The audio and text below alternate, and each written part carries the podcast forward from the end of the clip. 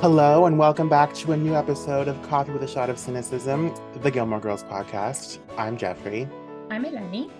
And this week we are discussing episode 17 of season 5, titled Pulp Friction, which I think is a clever title. Do you think so? Yeah, but what do you think the friction is referring to? Uh, all of it. Logan and Rory, uh, Lorelai and Emily, Emily, Luke, Lorelai, all of it. There's friction. Michelle. Oh, Michelle and the stupid trailer, whatever it's called. Camper van RV. I don't know what it's called. yeah. Yeah. Yeah. There's a lot of friction. And, and the pulp friction obviously comes from the Quentin Tarantino party, which I have a lot of questions about. You have questions about the movie or I have questions about Tar- Quentin Tarantino in general, but we'll get to, we'll get to that. Before we get to that, I did have something that I wanted to get Eleni's opinion on that has nothing to do with Gilmore Girls. And I know we started a whole email newsletter for these types of things, but sometimes it's good to incorporate a little of that into the podcast. Okay, okay.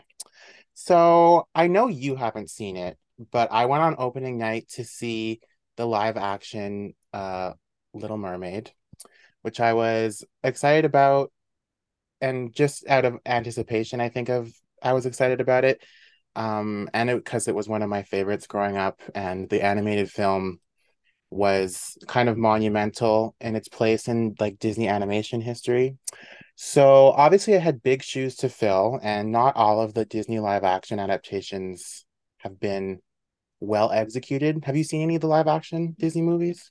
um I've seen Beauty and the Beast. hmm I've seen the 1000 iterations of Cinderella, Okay. except for the new one with what's her face, Camila Mhm. Cabello. Oh yes, don't sk- skip that one. I'm good, thanks. Don't worry about that. Yeah. Um, what else have I seen? I haven't seen the Lion King one. Me neither. Um, I have not seen Mulan. Okay, Mulan's Mulan's good. It's it's different.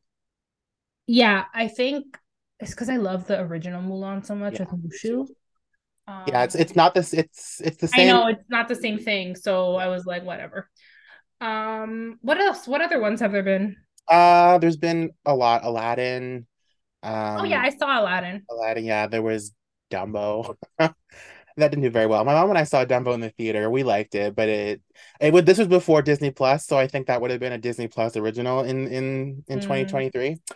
Um, yeah, there's been a lot. It's uh, a lot of people say it's a money grab, which obviously it is. And then there's the, you know, the diehard Disney fans like myself and my mother, who will watch just about anything to see, more so me than my mother, will watch just about anything that they come up with to see if they're going to breathe new life into the tale somehow. Because I found that like Beauty and the Beast, I think was the strongest out of all of them that they've remade, and I think they showed even though that that tale is as old as time as as it goes, um, like they they managed to find more to say in the story. I find, and in in it, I'm gonna say it's better than the animated one because they both exist in different realms, but um. I feel like it showed me that there's there's more to tell if they want to make live action movies. Like it's not just cut and dry, cut and paste. It's there's more to say in the story. Anyway, so I was excited to see how they would approach that with the Little Mermaid. Obviously, was a, there was a whole hullabaloo for several years over the casting of a black Ariel, which is just completely racist and not worth getting into because it's racist. so I saw so I saw it on opening night and I wasn't like to borrow a phrase from I'm blanking on her name now, but one of the queens from Drag Race says, I'm not gagging. That was Azar. yeah, her.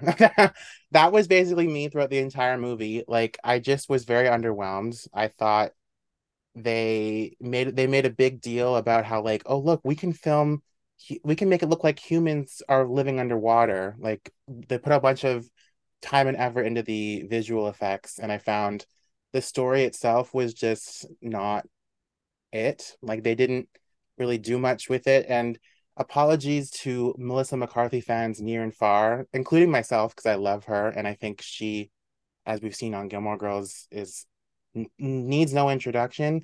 But that was not a good choice for Ursula. I'm So so I always thought that the role of Ursula should go to a drag queen.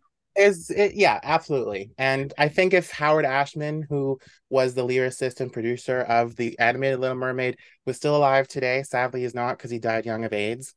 Um, I think if he was still alive today and had a hand in the live in the live action Little Mermaid, he would have advocated for a drag queen to play Ursula. I, I always see see like a Jinkx Monsoon in that Right?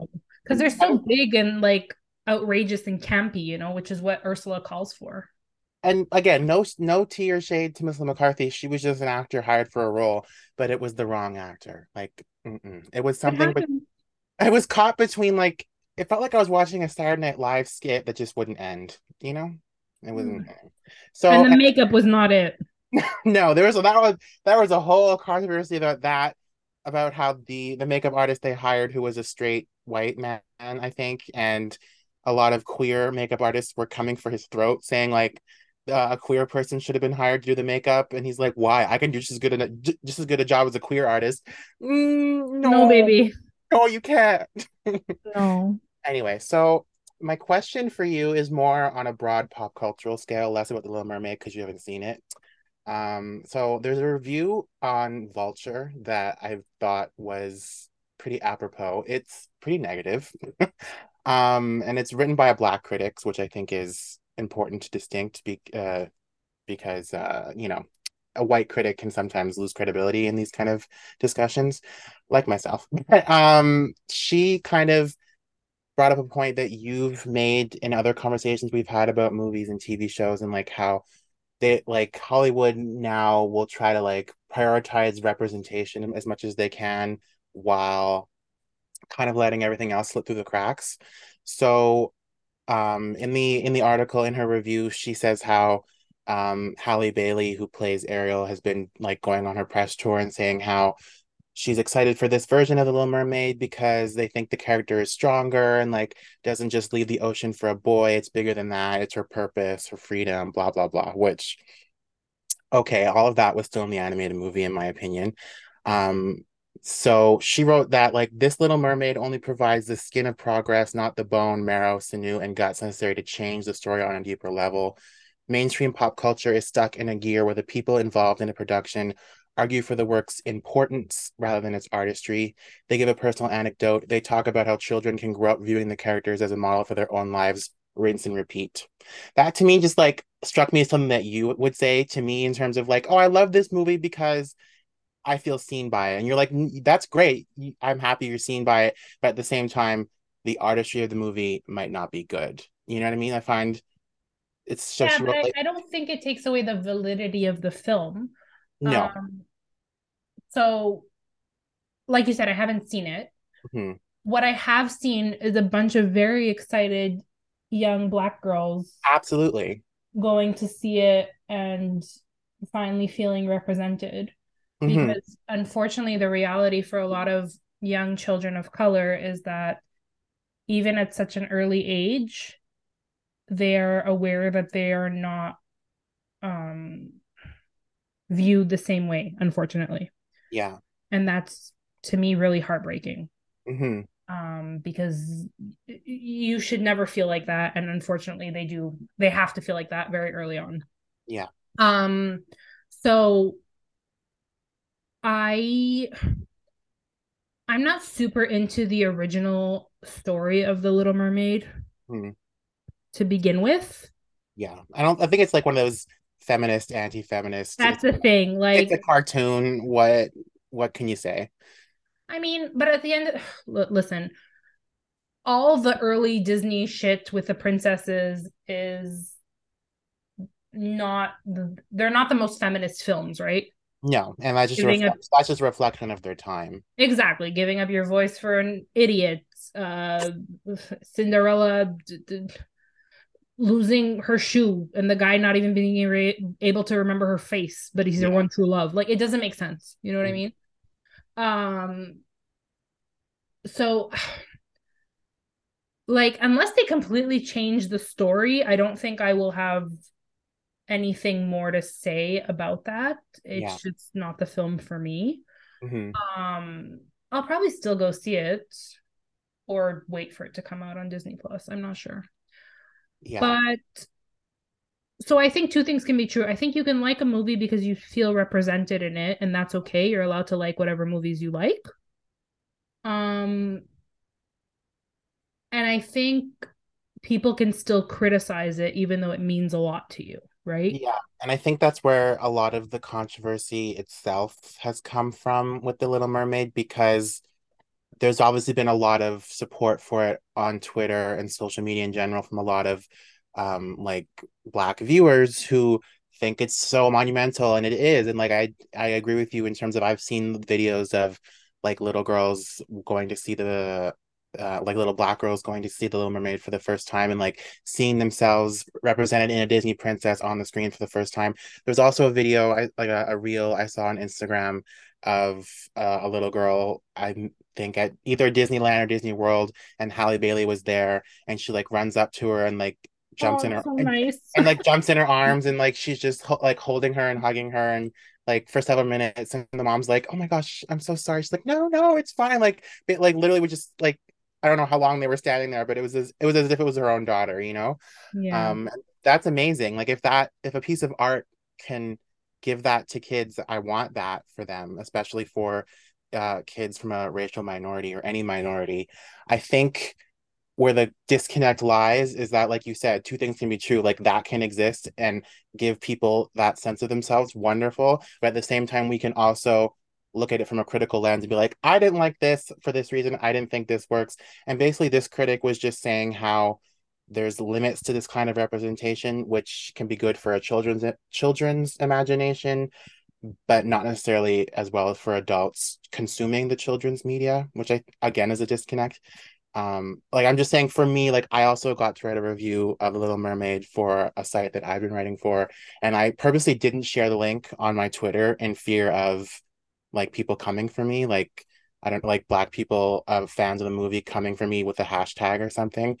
Um, more just because like I said Halle Bailey was a nice choice. I offered a bit of critique on her performance, but I wasn't taking away from the fact that it was a black Ariel. I have no objection to that. It was more like the movie itself has issues, and we have to be able to look at the issues without taking away from the social progress it might give. And this critic also even said um, it's all made worse by the fact that Hollywood sees people of color as a buoy in times of financial strife and said consider consider the blaxploitation boom of the 70s. Like there's po- there's a lot of politics involved when this kind of when these kind of movies happen and they cast uh a you know a black actress in a iconic cartoon character that was originally white like that's gonna ruffle some feathers unfortunately but can we can we just like agree mm-hmm. that if you're criticizing a movie because they cast a black actor, you a problem like there's a problem.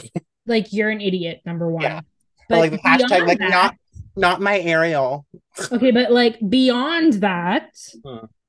I saw a critic before the movie came out was like, mermaids are just not black. Bitch, mermaids don't exist. They can be whatever we want them to be. that and I was telling that to like I went to see it with my friend and her mom, and I was like, I was like quoting a tweet saying like, "Oh, black people, black people aren't mermaids. Like mermaids aren't black. Like mermaids don't exist." like, what are you doing? and the fact that if it's gonna bother you, that like to take some kind of mythical being like a mermaid or I don't know a phoenix, I don't like whatever. If you're gonna take something that doesn't exist and it was historically portrayed by a white actor because that's how things were for so long. And now all of a sudden it's like, hey, what if we cast a black actor to do it? If that causes a problem for you, that that's kind of a, that's a you problem. You want you might want to look in the mirror and examine why it's like you need to be committed if that causes you this much distress. Absolutely. Like I'm always reminded of people like that around Pride. Mm, straight Pride straight when is straight month and you're like every fucking month is straight month but like i'm just it's so ridiculous to me that you don't give a shit every other day or month of the year yeah and all of a sudden you have something to care about like get a life i know get a life Speaking Listen. of speaking of straight pride, I'm reminded of I think I might still have it in my bookmarks on Instagram, but it was a reel from last year, probably a TikTok that was posted as a reel because you know we're old. Um, Yeah. it was like, um, you know, people saying, "When is straight pride?" That is so disrespectful to disrespect Toyotathon like that. when is Toyotathon? I don't know, but that that's straight pride.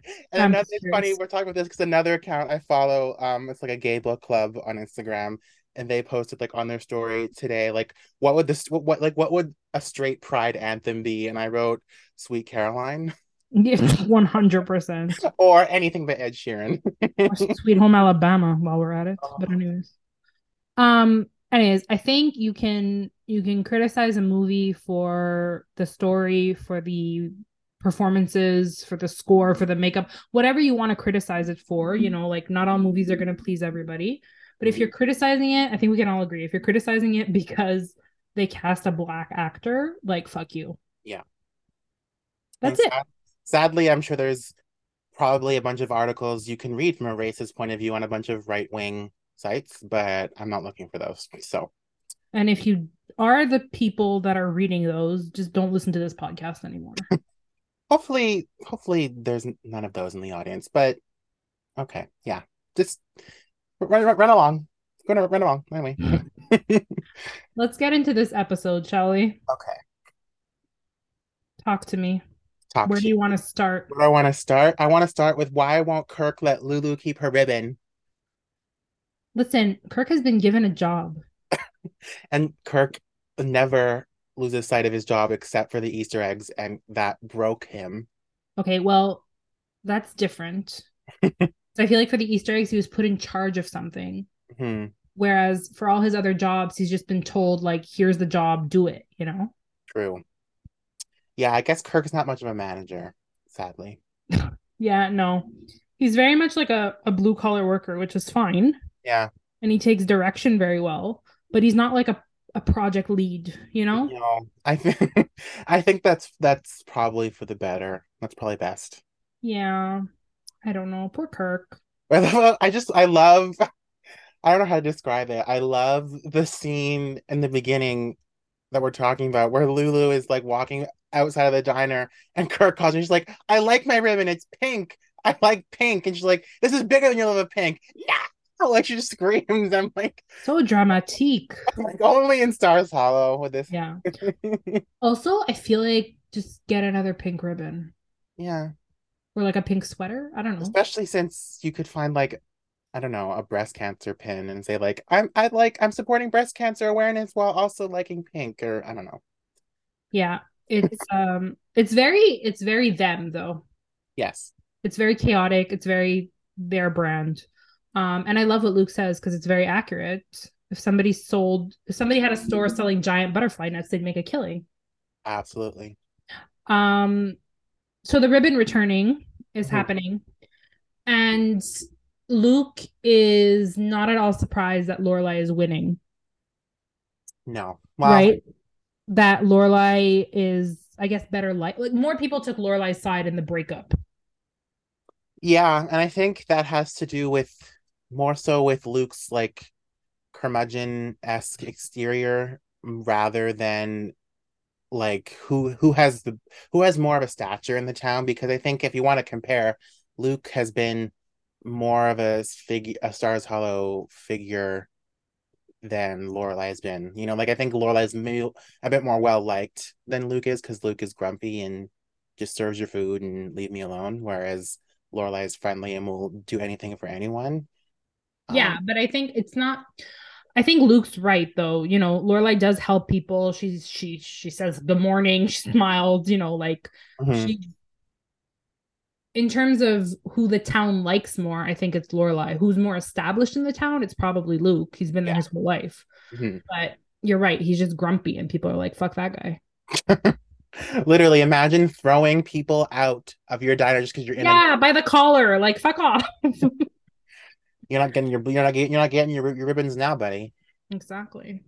Um, so then they have a little bet going on about who whoever loses the ribbons owes the other one dinner. Mhm.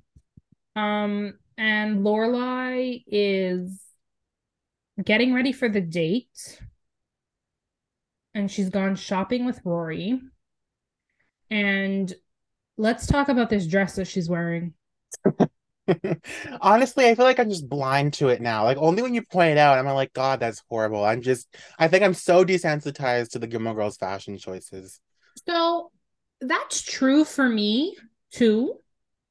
But there are certain outfits that I can't um defend.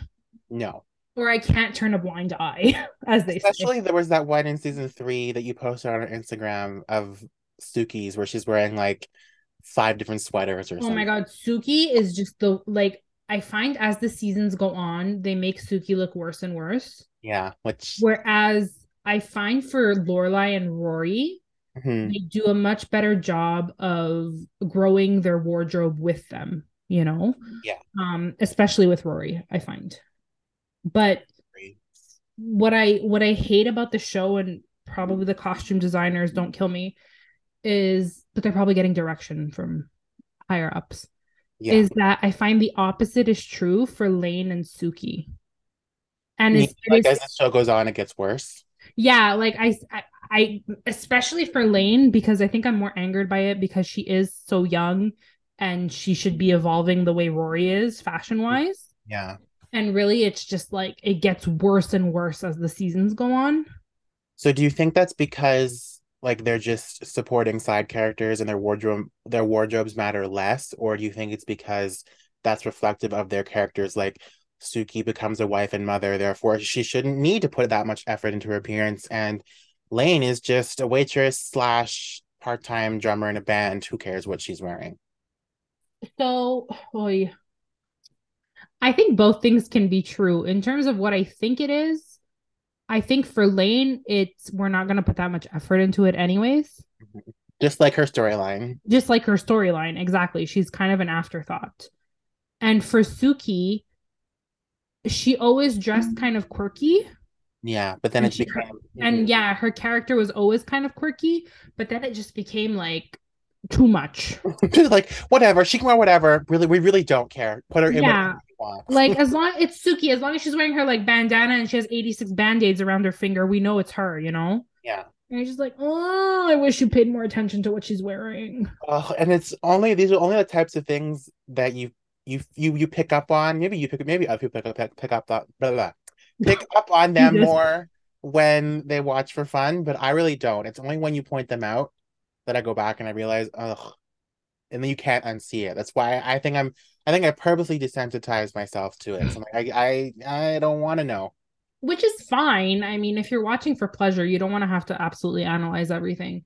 But Mhm. there are times where I'm just I'm oh, I want to know what they were thinking. And the outfit that Lo- Lorelai is wearing for her back together with Luke date, Mhm. I'm just like, why does she look like a unicorn? Because Lorelai Gilmore is the human embodiment of a unicorn. No, but I mean, it looks like what a little girl would draw when she's asked to like imagine a princess in a faraway land.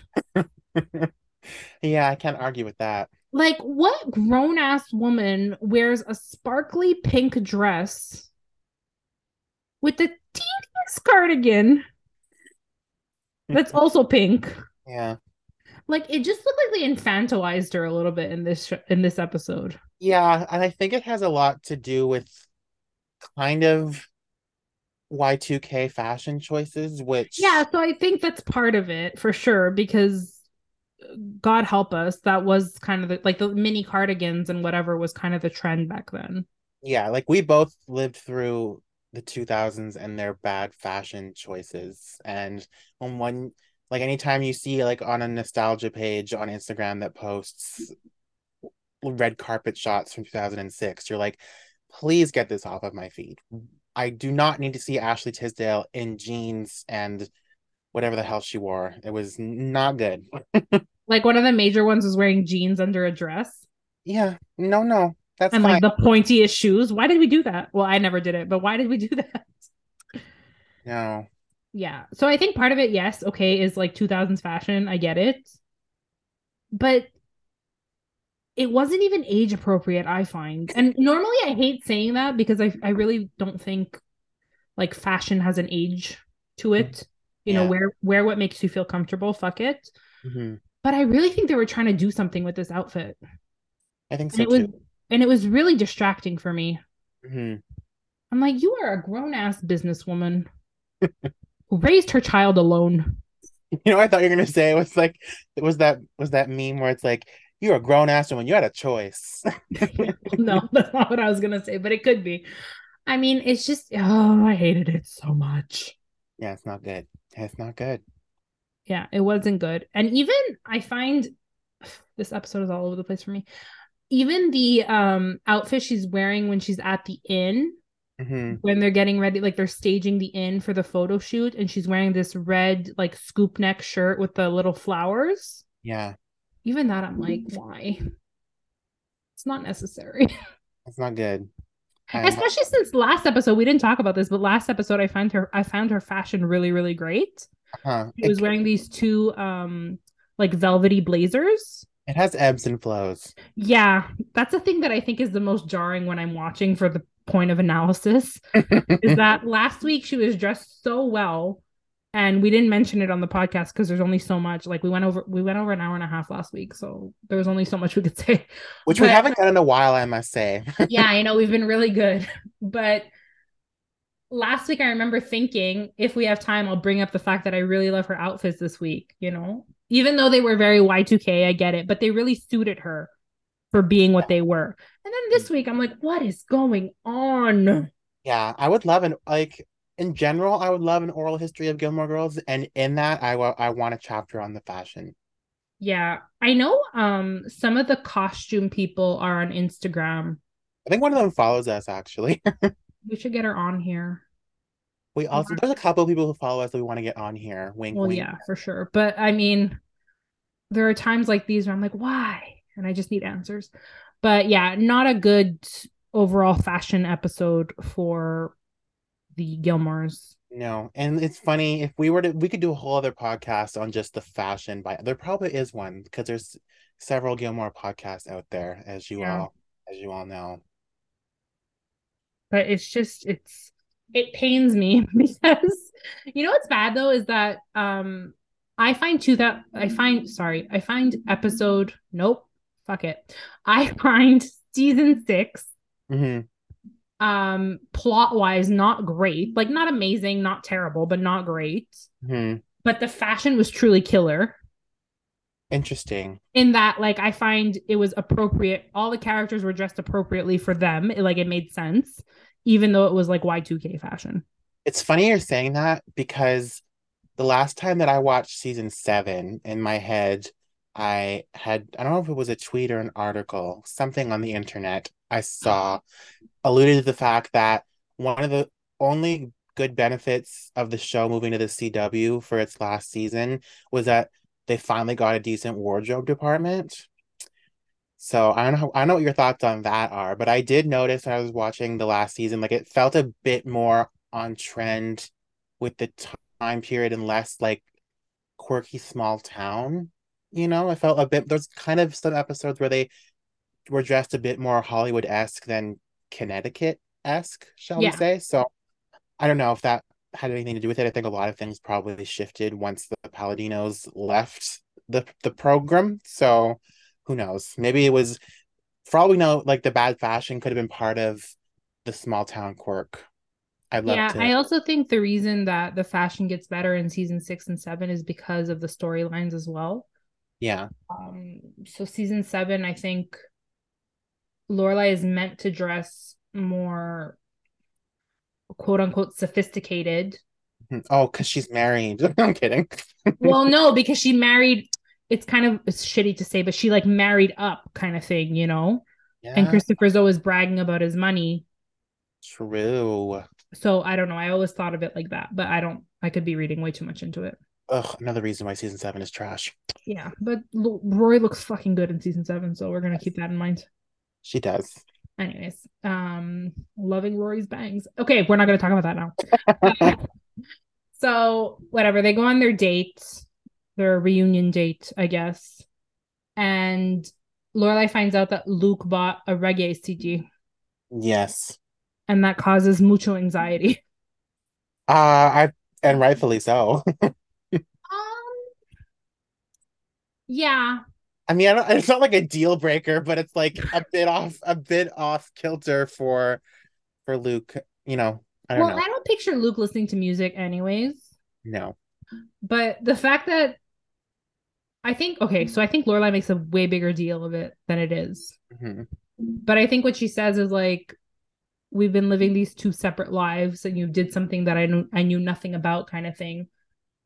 I think it was more uh, uh, meant to sh- to tell him and to show him that she hated that time. Mhm. You know, when they were apart and doing their own thing, and she didn't. He was doing this whole thing that she didn't know about. You know, even if it's as dumb as buying a reggae CD. True. Um, yeah, poor Luke didn't even know what he bought.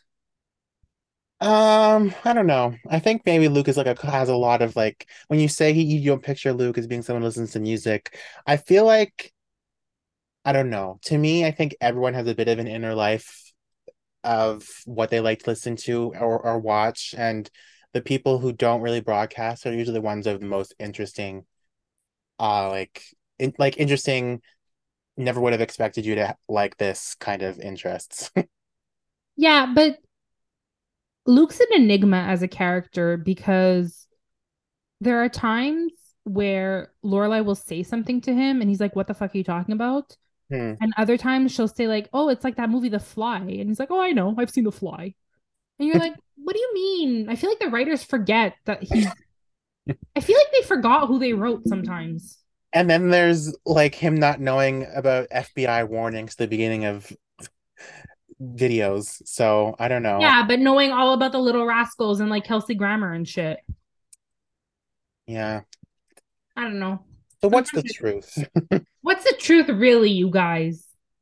I don't know. I, I don't picture Luke listening to music. Any person that can fix a toaster without any background noise in the back, like, no, I'm sorry. No. Yeah. Red flag. Red flag, you guys. I don't know if it's a red flag, but I just think it's, it's, yeah, he's an enigma. He is. Um, so should we talk about Emily coming to the diner? Sure. Let's let let's uh To let's wrap up the. Luke and Lorelai storyline? Yeah, let's think of um how could how could Emily possibly have done anything more? She, she you know, she did everything but actually apologize. Yeah. The fact that to me, this is so funny because when Rory goes to Friday night dinner and she's like, Oh, you know, it's just the three of us, mom's not coming. Mhm. And Emily's like, Yeah, Richard oh, Richard did not hide it at all. no, of course not. Well, I also just think that's indicative of Richard and Laura. Um, sorry, Richard and Emma. No, Richard and Rory's relationship. Hmm. Um, like I always just thought that they were closer and that Richard has no problem being honest with her. Yeah. Whereas Emily has more of like a defense mechanism in general and doesn't want people to see her either be wrong or be um or like eat her words kind of thing, you know? Yeah. But yeah, so Richard didn't hide it at all. Emily's like, Of course we knew. The maid made a mistake. She's fired. And you're like, Oh, this bitch. But then um at the end when Rory leaves and they're having Richard and Emily are having their conversation. I love how they both just jump to the conclusion of like, well, he's not the sharpest tool in the shed. He probably didn't go to her. Yeah. Rather than thinking we did something wrong. Yeah. It's so frustrating. It's to me, it's just a very I'm gonna say a bougie type thing, like mindset in terms of the con like like it's almost as if like they're they're so upper class that the consequences of their own actions can't touch them because of how hoity-toity they are. Does that make sense? Yeah. So to me, it's almost as if, wow, she doesn't still want to come to dinner because he didn't go to her, or whatever other reason it could be like, or or, or maybe she's not over it yet, or maybe she, you know, maybe you didn't actually apologize to her. Um, to me, it's like Emily, especially. I don't know. So like, obviously Richard is complicit in it, but I don't know. To me. Emily immediately decides to villainize Luke even more. It was it's like it just gave her an excuse to continue hating him. Yeah, and I think it it just reinforces her thought that you know okay I, I may i may have done something wrong but at least i fixed it and now the ball's in his court Mm. Did you fix And- it? no exactly. She didn't right? Mm. but in her like twisted convoluted way of thinking she's like i i did it. I went to him. I told him to go. It's his fault now you know? You think that was easy for her to go there and go and talk to the din- the guy at the diner the local greasy spoon or whatever she says? yeah she is like oh that scene at the end where she's i don't know confronting him but not really confronting him it's so it just proves again how out of touch she is Hmm. like you walk into his business again to yell at him again to get your way Yeah. without even thinking that maybe you should just apologize and that'll be a good first step And then she's like, "Well, if you go, if if you're back together, then what's the problem? Why don't you come to Friday night dinner?" Uh, because Like, I because feel like it's so obvious for everyone else. And I'm just like, that do we really have to explain this to you?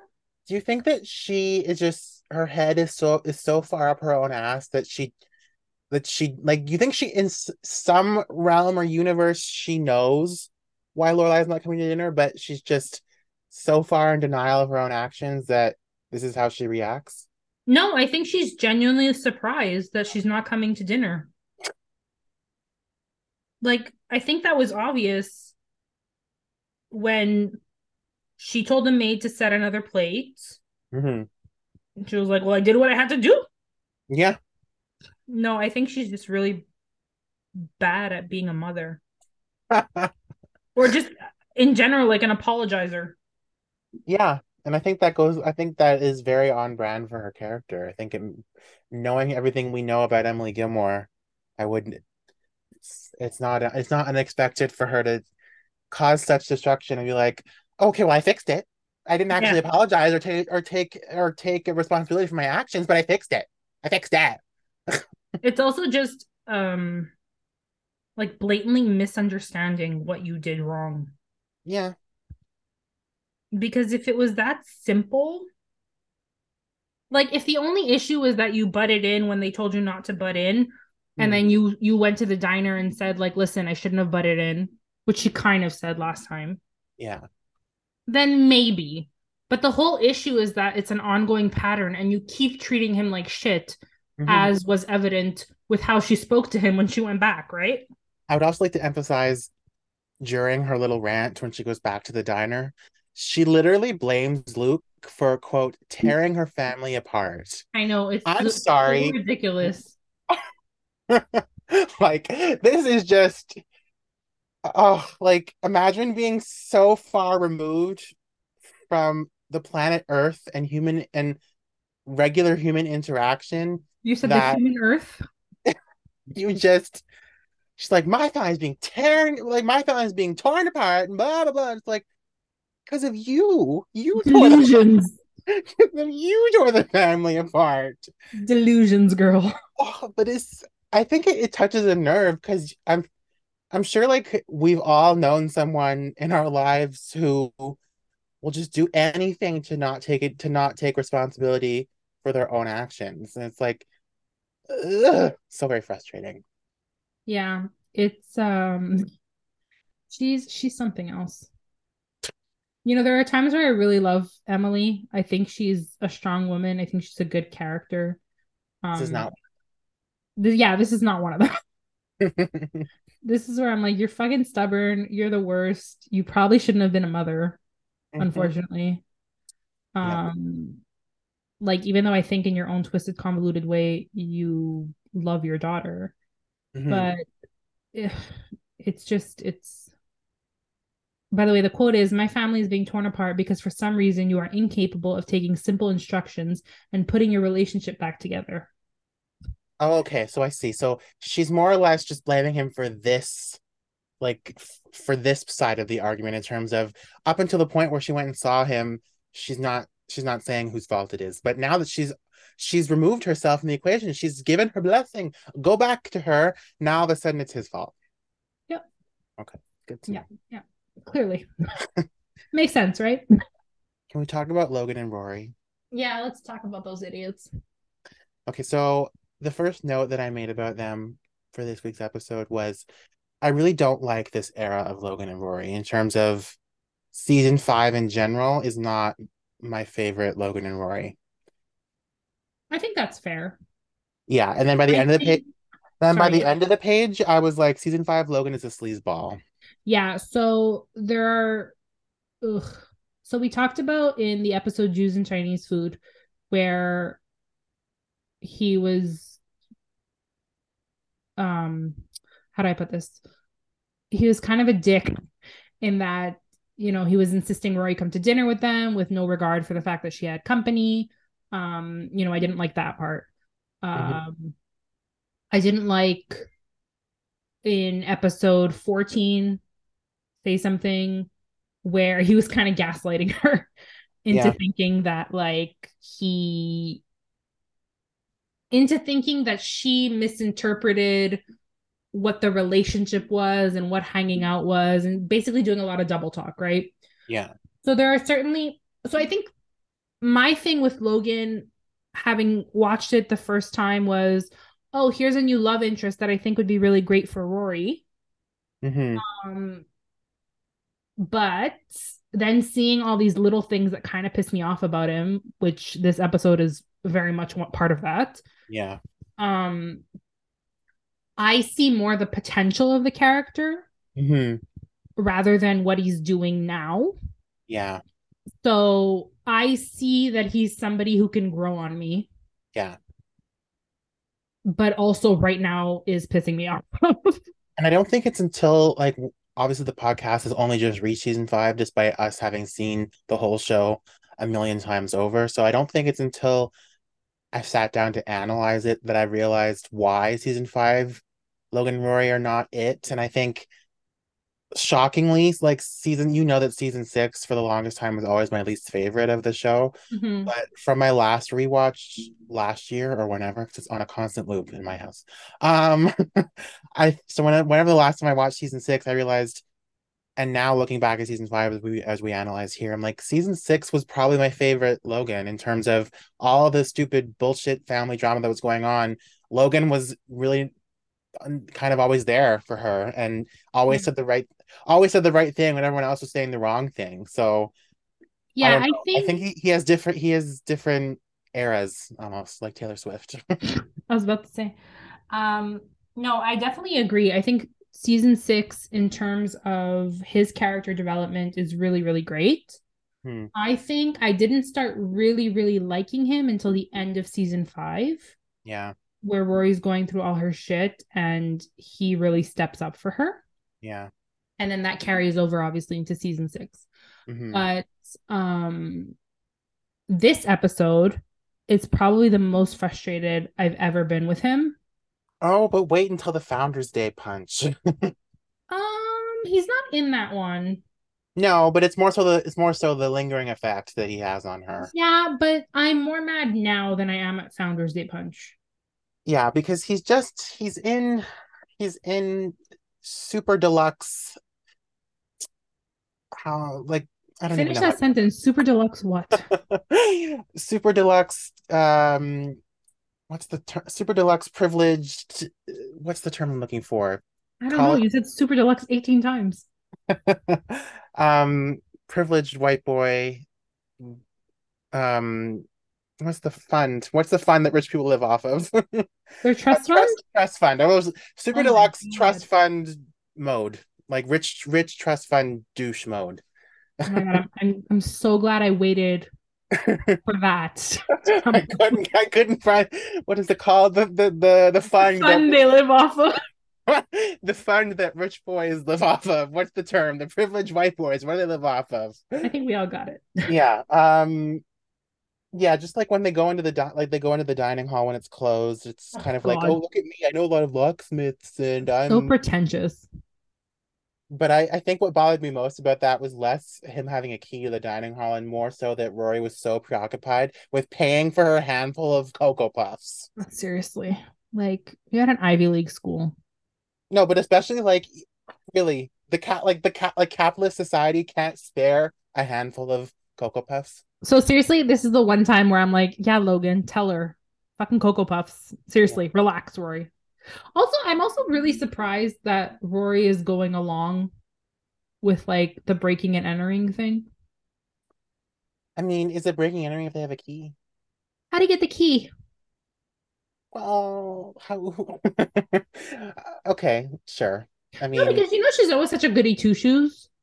Yeah, okay, we can and, call like, it like, very much a rule follower. Yeah, we can call it like civil disobedience.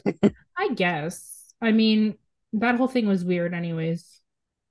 Um, I uh, so that bothers me too. That he's like, you know, I kind of own you.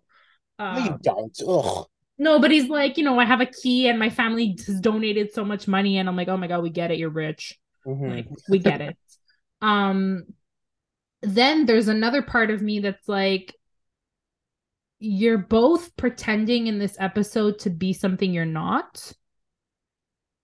And the way it manifests itself in Logan is really ugly. So yeah. I'm uh, so we should back up. We should say that Lorelai and Rory go shopping, and Lorelai sees Logan on a date with another girl, mm-hmm.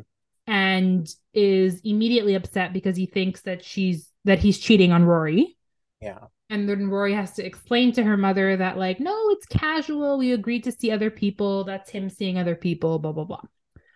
Um, so just by the look on Rory's face, you can tell she's insanely upset. Yes because I think by this point, she has started to like convince herself that he really likes her and he's taking an interest in all of her things. You know, like he went to the theater with her, mm-hmm. and that I think she's convinced herself that she's the only girl he's seeing.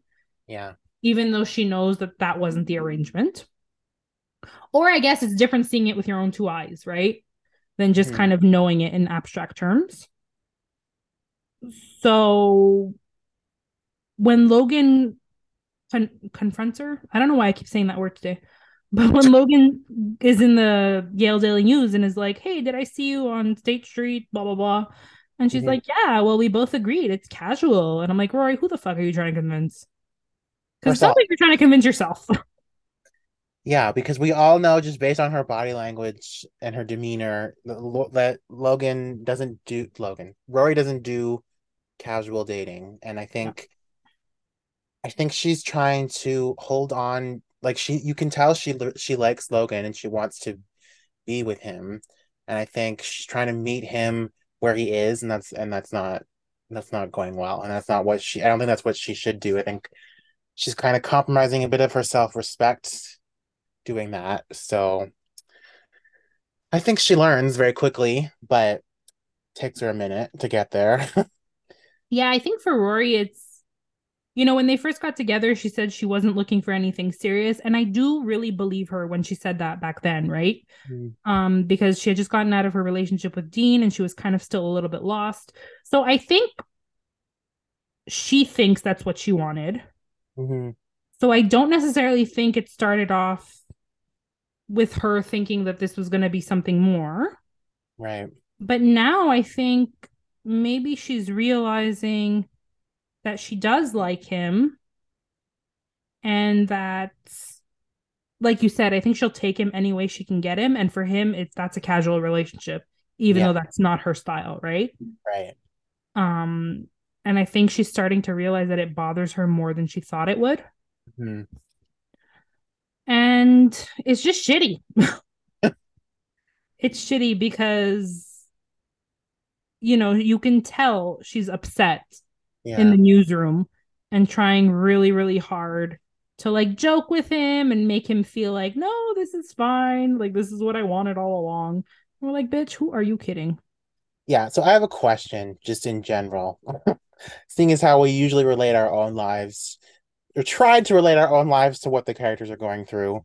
And I think that's natural for anyone watching any piece of fiction or consuming any piece of fiction. So I don't know, correct me if I'm wrong. I don't think either of us really experienced this kind of college like it's college. Like I don't think any of us really experienced either of us experienced this type of dating in college. No. Okay. So I don't know. To me, I like to me, it's just very difficult to understand, and that's why I'm quick to always cast things off as heterosexual nonsense. But things are even worse with the gays, so I can't even. I was about to I, say this is rampant in the gay community. oh, it, mm, it's even worse. So, Yeah. um, if it's even worse because like it's with grown ass men who didn't have who didn't have this in their teenage years, so like it's even worse. So, um, I don't know. To me, it's it's it's almost like Logan and Rory both know, like we both know that they want each other, right? Like we both know they're interested in each other based on how Logan reacts to to Robert bringing her to this Quentin Tarantino party, which we'll get into.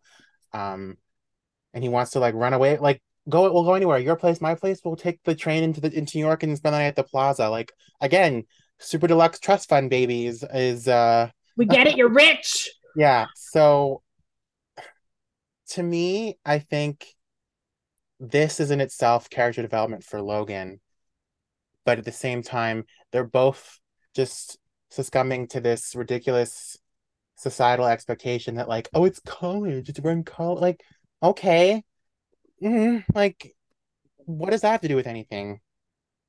So, hmm, I Obviously, uh, but to me, it's it's to me, it's a foreign concept. That's why I was wondering. no, I think the the whole concept of because you're getting that from Lorelai, right? Rory Lorelai is like, oh, it's college, you know. Well, L- Rory says it first, and then Lorelai repeats it to Luke. Right. Um, I think what they mean by that is college is the time to kind of not take yourself too seriously. Hmm. Um, and for lack of a better term, explore your options and not just with with dating, Hmm. but I think just in life in general. It's the first time you're kind of out on your own, not living under your parents' roof. It's the first time you can make your own decisions, hopefully without judgment. So I don't think it's so far fetched to say that it's a time where a lot of people kind of um, experiment with all kinds of different things, right? Right. So in Logan's case, I think he takes that to one extreme where he's like, I'm just gonna date everyone Hmm. um, and have fun and do me because um, as we find out later on, there are a lot of not only societal but familial pressures on him. Yeah. And for Rory, I think it's here's this guy that she really likes that's in this whole new world that she wants to be a part of. And she's also succumbing to the pressures of college in that she should be out having fun, meeting new people, dating. You know, it's just a it's a whole new world for Rory. The way you Um, keep saying whole new world, I'm picturing a Logan and magic Rory, carpet. yeah, flying on a magic carpet Yeah. over. I had the same image, but I was trying to banish it from my mind. Thank you so much. But Well, yeah, I think it's just that's it. For me, college is just a different time in a young person's life. Um, yeah, that maybe requires a little bit more self-exploration, right? yeah. I think I think that's probably the end goal is that by saying to what like when Rory says to her mother, like, oh, it's college, I think they're like they're at an age where they're they're old enough to kind of have a sense of themselves, but still young enough to to be stupid about it. Yeah. makes sense. So Yeah. um they're kind of I think at least from I think Logan it's Logan's influence that makes her want to say that. I don't know if I think based on everything that happened to Rory at the end of season four and then into season five, because we all forget how we all quickly forget how uh Dean was actually in the beginning of season five and they were together. Yeah. So I think I don't know, I think that brief reconciliation with Dean was a bit of a wake-up call for her and that I don't want necessarily to go back. I think, you know, we saw in season four how she was struggling to find her place and her footing in the college and adult life. And then so she went backwards. She tried to go backwards and was with Dean again, and then that ended badly. So I think I don't know. I think she's I think she is at an age and in a mindset where whatever whatever's gonna take whatever's gonna take me to the next to the next stage in my development, I want to I want to get there, even if it's gonna be messy or the wrong thing. Like I want to. Uh, it's almost as if she's saying like I want to make mistakes, even though I'm the kind of person who hates mistakes. My, everything must be perfect. Never experienced anything but perfect in my life. Yeah, I mean, also, yeah, but don't forget also like she slept with her married ex-boyfriend and they got back together like instantly. Yeah. You know? And then before that she was with Jess in a committed relationship. And before that she was with Dean for two and a half years. Mm-hmm. So maybe the fact that she told Logan that she was okay with casual, she actually really meant it because maybe she was starting to realize like had all these like long-term relationships and now I'm in college and it's clearly not working. And maybe it is time to let loose a little bit, you know? Yeah, and I think obviously the audience knows that she's not that kind of person, but maybe she herself yeah, wants to. That's what college is about, also, right? Like when when I say it's about self exploration, it's about also trying new things, and maybe those new things lead you to realize that, like, nope, not for me. Yeah. Which so yeah, and I think I think it's all it's all on the it's all the the messy winding road of self the self discovery and the like. So young adulthood. I don't. Yeah, gross. Yeah. Gross. you know what? Let me let you in on a little secret. Adulthood also gross. Okay, well, I was gonna say you're not that old, even though you always make me make me out to be like I'm calling you old. So I, I wouldn't say you're all you're in like full blown middle aged adulthood. So I can say you're probably in still young adulthood as well. Nobody would call me a young adult not a young adult. I mean, like you know, in terms of the state, like the millennial ennui of being, you know, being in your thirties and not and still feeling like you're twelve. oh, I got called a geriatric millennial the other day. I wouldn't go that far. No, apparently that's what I'm. That's what I am. No, you're not. I think geriatric millennials are like early to mid 80s. no, like born in their born in born in the early to mid 80s, not in their 80s. no, I understand I'm not an octogenarian, but um anyways, regardless. Uh I think in this episode they're both mucho jealous. Mm-hmm. Because let's talk about this party. Yeah, I mean, I wouldn't expect anything less for which one is it? I can remember which one is which. Colin or Finn? Which one is it? Who's having the birthday party?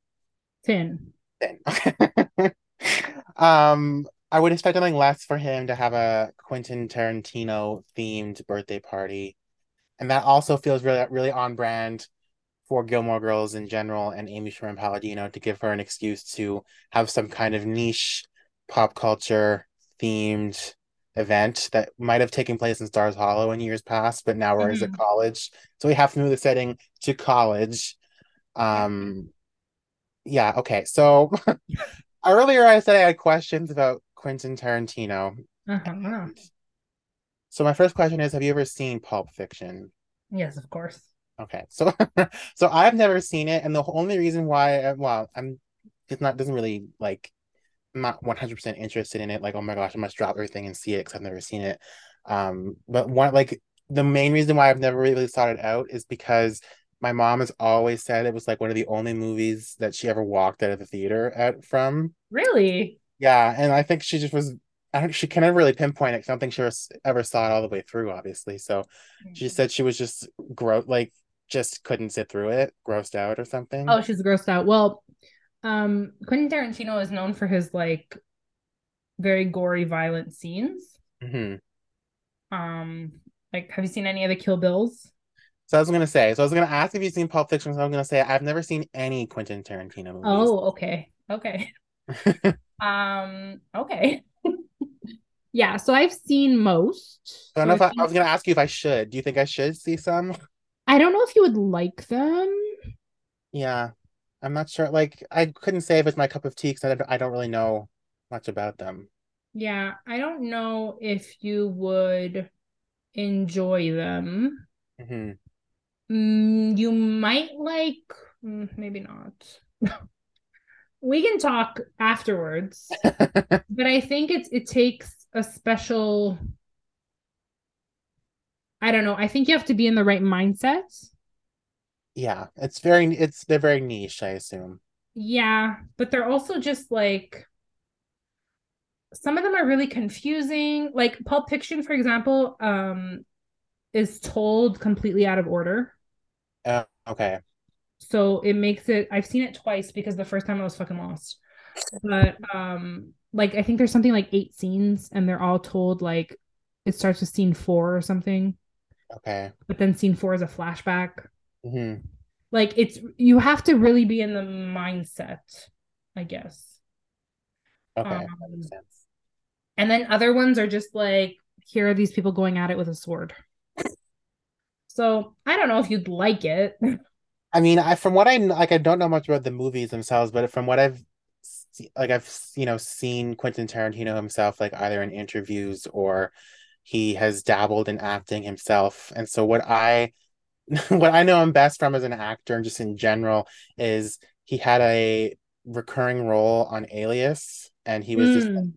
this this this bad guy obviously and he was just really creepy. And i find that even when i see him not acting like see him either like on a red carpet or in an interview or whatever i just like i'm just very disturbed by by him. I don't i can't explain it. My mom says the same thing. She's like yeah it's he's weird. I can't watch. Like, no he's definitely weird. Um and he's definitely said some shit that like is eyebrow raising. Hmm. like he's defended roman polanski in the past. Gross. He's since come out and said that it was a mistake to defend him, but you know, still. Yeah. Um you know, he has some questionable views of Harvey Weinstein and uh sexual harassment in Hollywood in general. Mm-hmm. He's been called out a bunch of times for his use of racial slurs in his movies. So what you're saying is typical white man in Hollywood. Yeah. Okay. Yes. yeah. And obviously when so I watched Kill Bill with my dad. Um, okay. Cuz and and Kill Bill so Reservoir Dogs, Pulp Fiction, Kill Bills, all the Kill Bills and I think some of his more recent movies um probably Inglourious Basterds, but some of the other ones too which are escaping me right now were all produced by either Miramax or the Weinstein Company. Oh, okay. So there's been a lot of talk about that as well. Um Yeah, this sounds familiar. I remember that when all that was going down, his where it was where does his allegiance lie? yeah, essentially. So and that's why I think he often gets sucked into doing these interviews where he says really stupid shit. Um yeah. With whether or not you know, he believes them or not, or he's just saying them to say them. I don't know. But obviously this is did he yep. did he also do Once Upon a Time in Hollywood? Or am I thinking of someone else? No, that's him, but it wasn't under that was in 2019, so it was yeah. way after the the controversy, and I think that was well, that I know that was produced by another company. Yeah, but all his know, all his early successes, yeah. like Pulp Fiction, which is his his most famous movie was pr- produced by Miramax. Yeah. So I know that my dad is a fan, obviously, of Pulp Fiction. So I'm pretty sure it was, it was with he was with my mom the time they went. So oh, that was it. That that was a good date night. Um, I feel like I feel like Reservoir Dogs, Pulp Fiction, the Kill Bill movies, like all those movies, really speak to white cis het men. Okay, that's what I was gonna say. Like it's because unfortunately, you know, like when those type of men say like like Fight Club is my favorite movie, and you're like red flag. Yeah, and you know, nothing really against my father. I love him, but he, mine either. But like you know, as he's gotten as he's gotten older, he's actually home, so I probably shouldn't speak that loudly about him. Uh, but I you know, like I, he's but like he's in it, he can't hear you. But he's just saying, um, he's in his like he's in his sixties now, and he is a bit can be a bit prone to saying things like, you know what, I don't care. I'm an I, I'm an old white man. I you know what, the, I'm just and it's usually the end of like me trying to politely and respectfully like explain like, you know, pronouns or it's like different politically correct terms in transgender. Yeah. That kind of thing. Or a lot of like I think he and he does a lot of it to you know like when your parents like purpose purposely say the wrong thing to bother you and like get you all upset. Yeah, it's so shitty of them.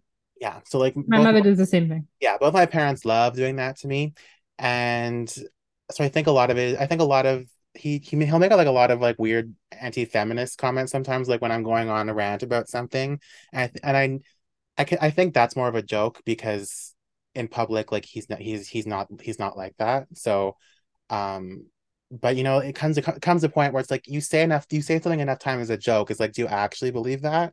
Yeah i always so, i always start to think like are you joking or are these jokes like steeped in your real beliefs yeah so i think i don't know i, I think as he's get as he's gotten into his 60s he's just like much more unfiltered than he used to be which is a bit exhausting at times oh so, yeah for sure yeah having but to, I, I find having to educate your parents about like certain things one of the most exhausting things yeah. Um, Speaking but, like, of geriatric millennials. yeah, but having to educate your parents about social issues sometimes is can get really, really exhausting. And um, but it's also so the thing is it's exhausting, but it's really necessary. And that's what makes it exhausting though, is because you're so yeah. like you're my parents, like you're the closest thing to me. I like I cannot rest at night knowing that you think this, you know? Yeah. And the thing is also you're like deep down inside, I know you're a good person. Mm. Well, you'd like to think that they're a good person. Yeah. So you're like, I need to explain this to you again because I know you're a good person. And I know if you just listen, you'll get it. Yeah. But I think part of it, part of keeping your own sanity is also knowing when to stop. Absolutely. But anyways, I think we've gone off topic. well, um, all of that to say, yes. All of that to say is I don't know if Jeffrey would like Quentin Tarantino movies. and Quentin Tarantino sure... movies resonates definitely with a certain geographic geographic dem- demographic? Demographic is what you wanted to say. Uh demographic of uh straight white straight white cis hetero men. Yeah. so as you were saying um yeah i was gonna my i was my i was gonna use the term dad movie because i think in the night like reservoir dogs was the 90s too right?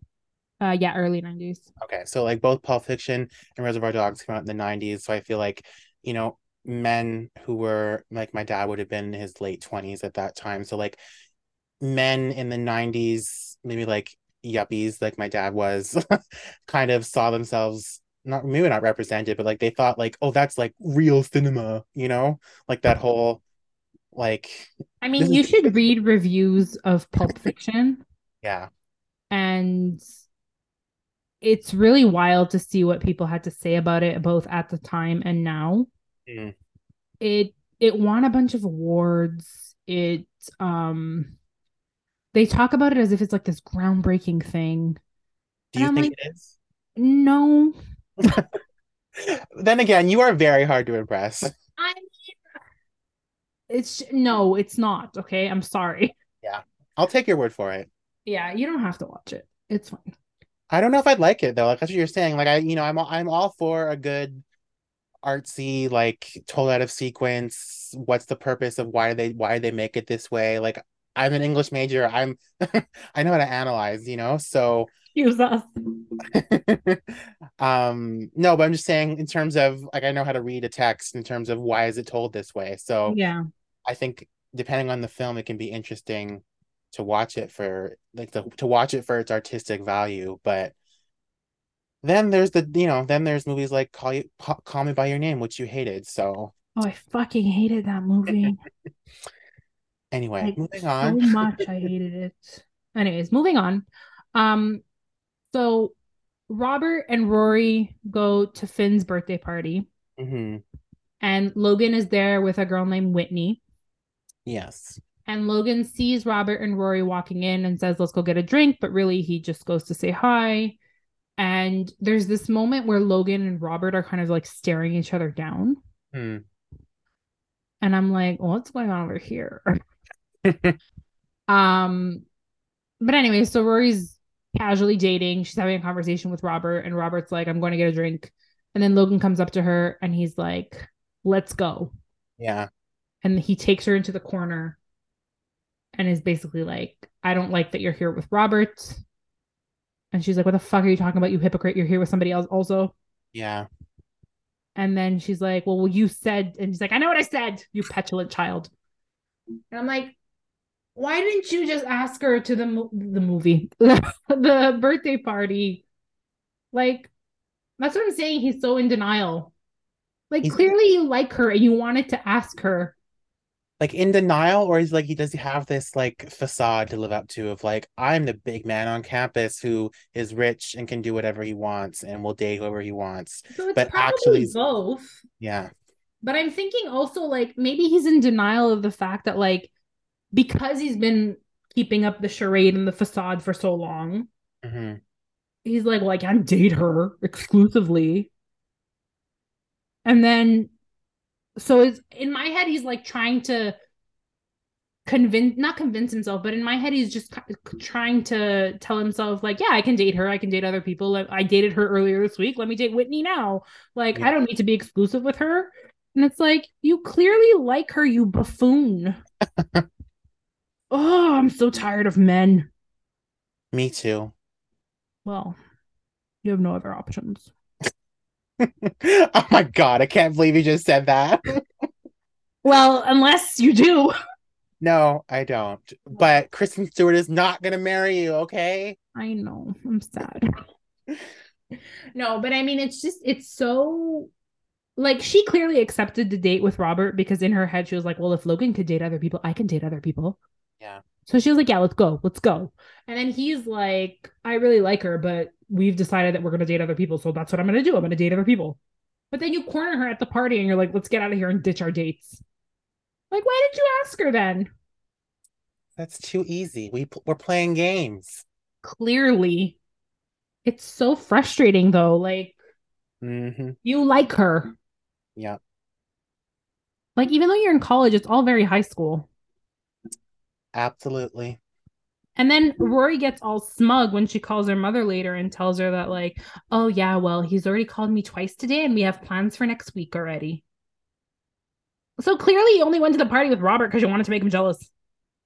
Yeah, and it's and it's not the humble brag you think it is, It's really not, honey.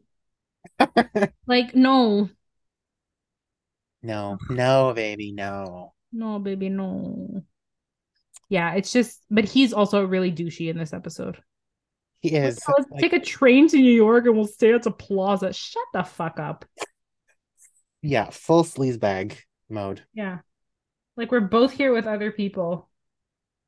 And if you didn't want her to date your friends, then you shouldn't have had a casual relationship with her. I think these are all just very obvious things that are in front of their faces, but they're just this is why it's frustrating. And and that's why I think it was almost easier in a way to invest in the high school puppy dog love of seasons two and three because it was a I'm not gonna say it was predictable, but it was like I don't know, less stupid Mm, I don't know. You know what I mean? the Kind words of, are yeah. gone. I know the words are gone. But it's just a little ridiculous to think you both like each other and you're both just still playing games. And for what? Because you said it was going to be casual. Okay, you can unsay it. hmm You don't, it's not legally binding. Like, whatever. It's just ridiculous. It's so Well, for uh, you know, what Logan is 20, 21, 20, I think. So, no, for Rory's 20 20, he's 22. okay. So, for even even worse. So, for a 22-year-old boy, uh Boy. super deluxe trust super deluxe trust fund baby boy. We're calling this Um, episode super deluxe.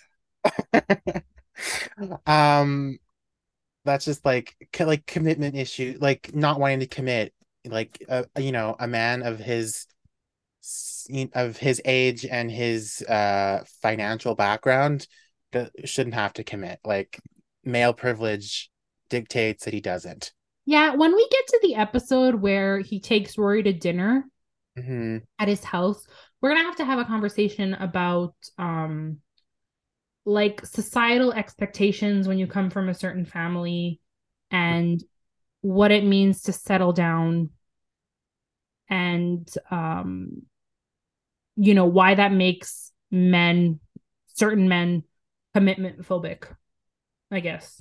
Well, i because would it's kind of implied in the show Yeah, and I would I and I would think you would have some personal anecdotes coming from an ethnic background of like societal expectations as well, right?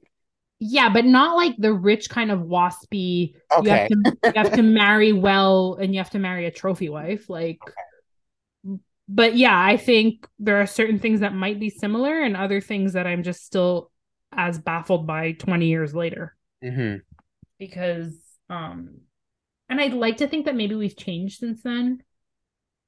But but I I don't know, because even when I was watching it when I was younger, I was like, what do you mean he has to marry somebody who's not gonna work? Like it just didn't compute in my mind.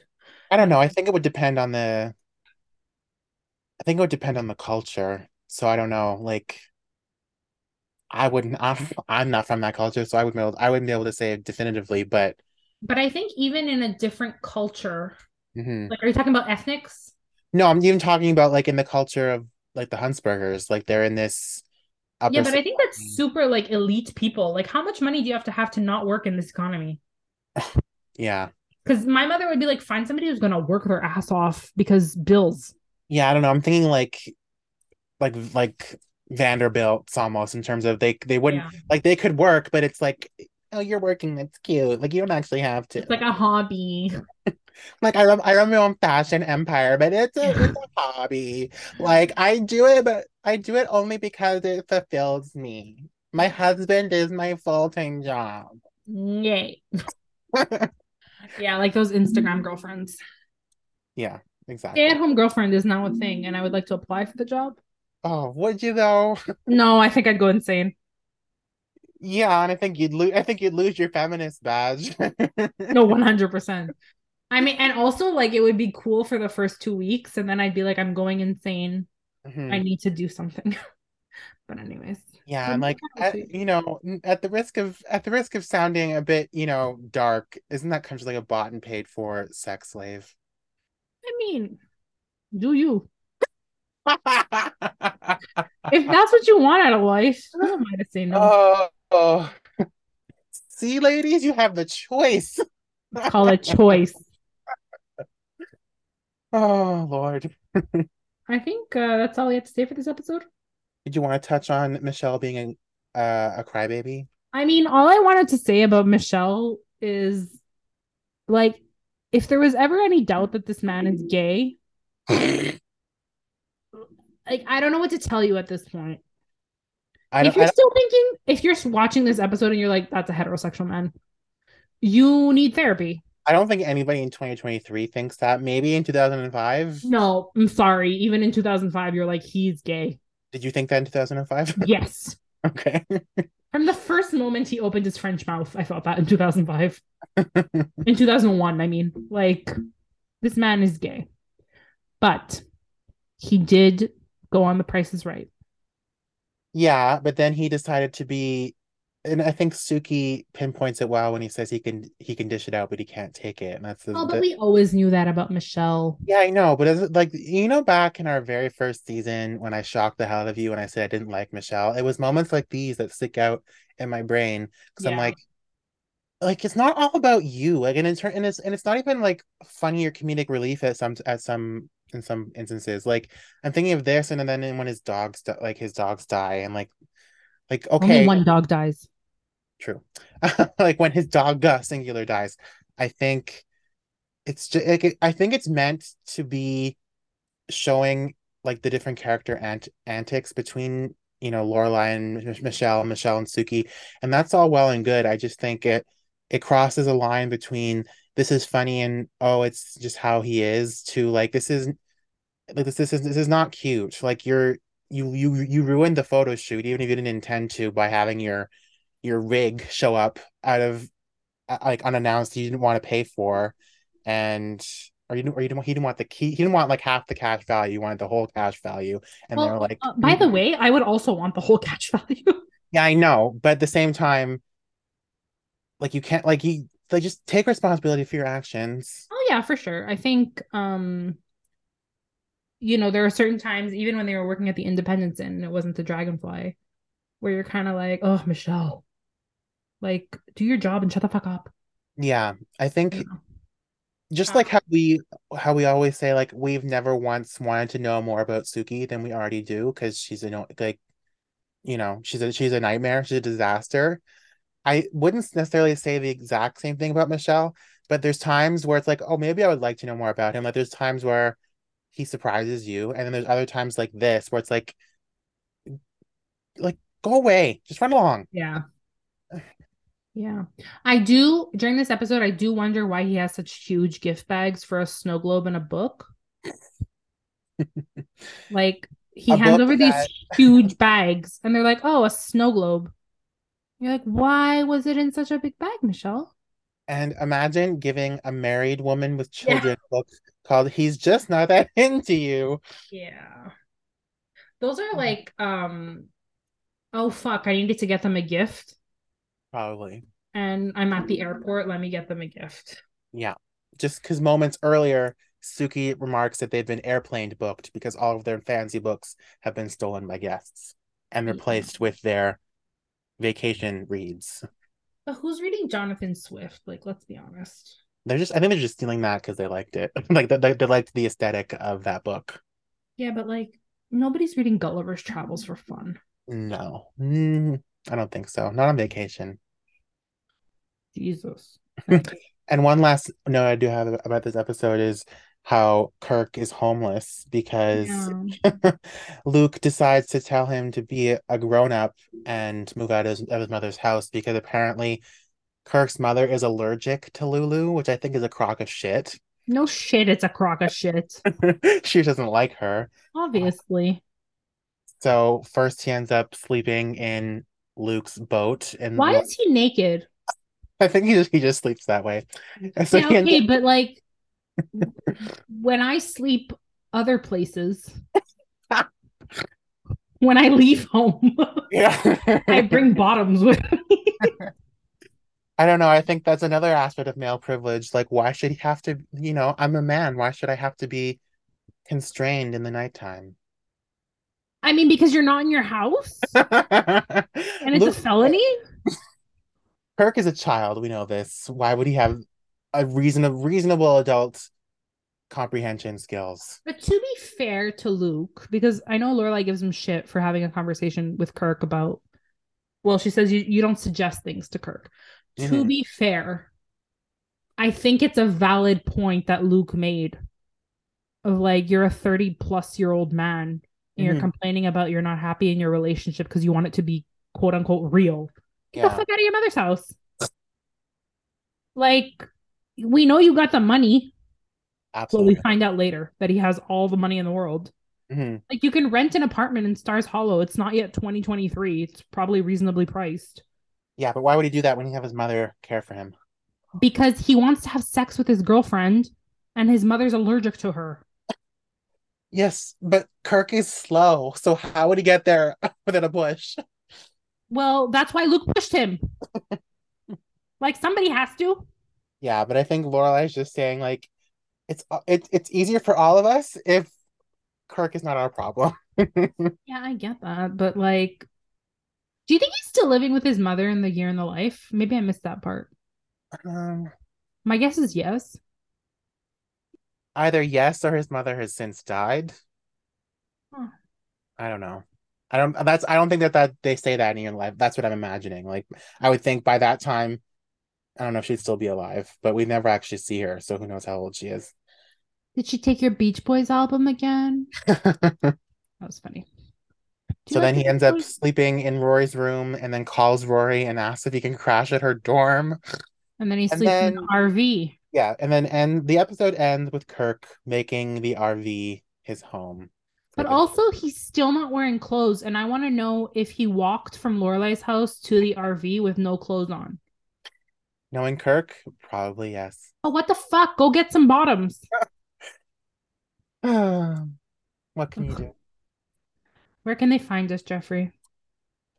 They can follow us on tweeters at Gilmore Podcast.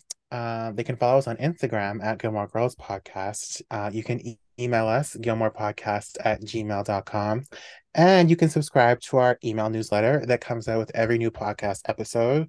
It's called Lunch at Luke's, and you'll receive a little Gilmore Girls trivia, what what we're reading, watching, listening to at the moment, all things of that nature. You can subscribe to this newsletter at gilmoregirlspodcast.substack.com. And that's about it. And we will see you next time. Thank you. Thank you for listening.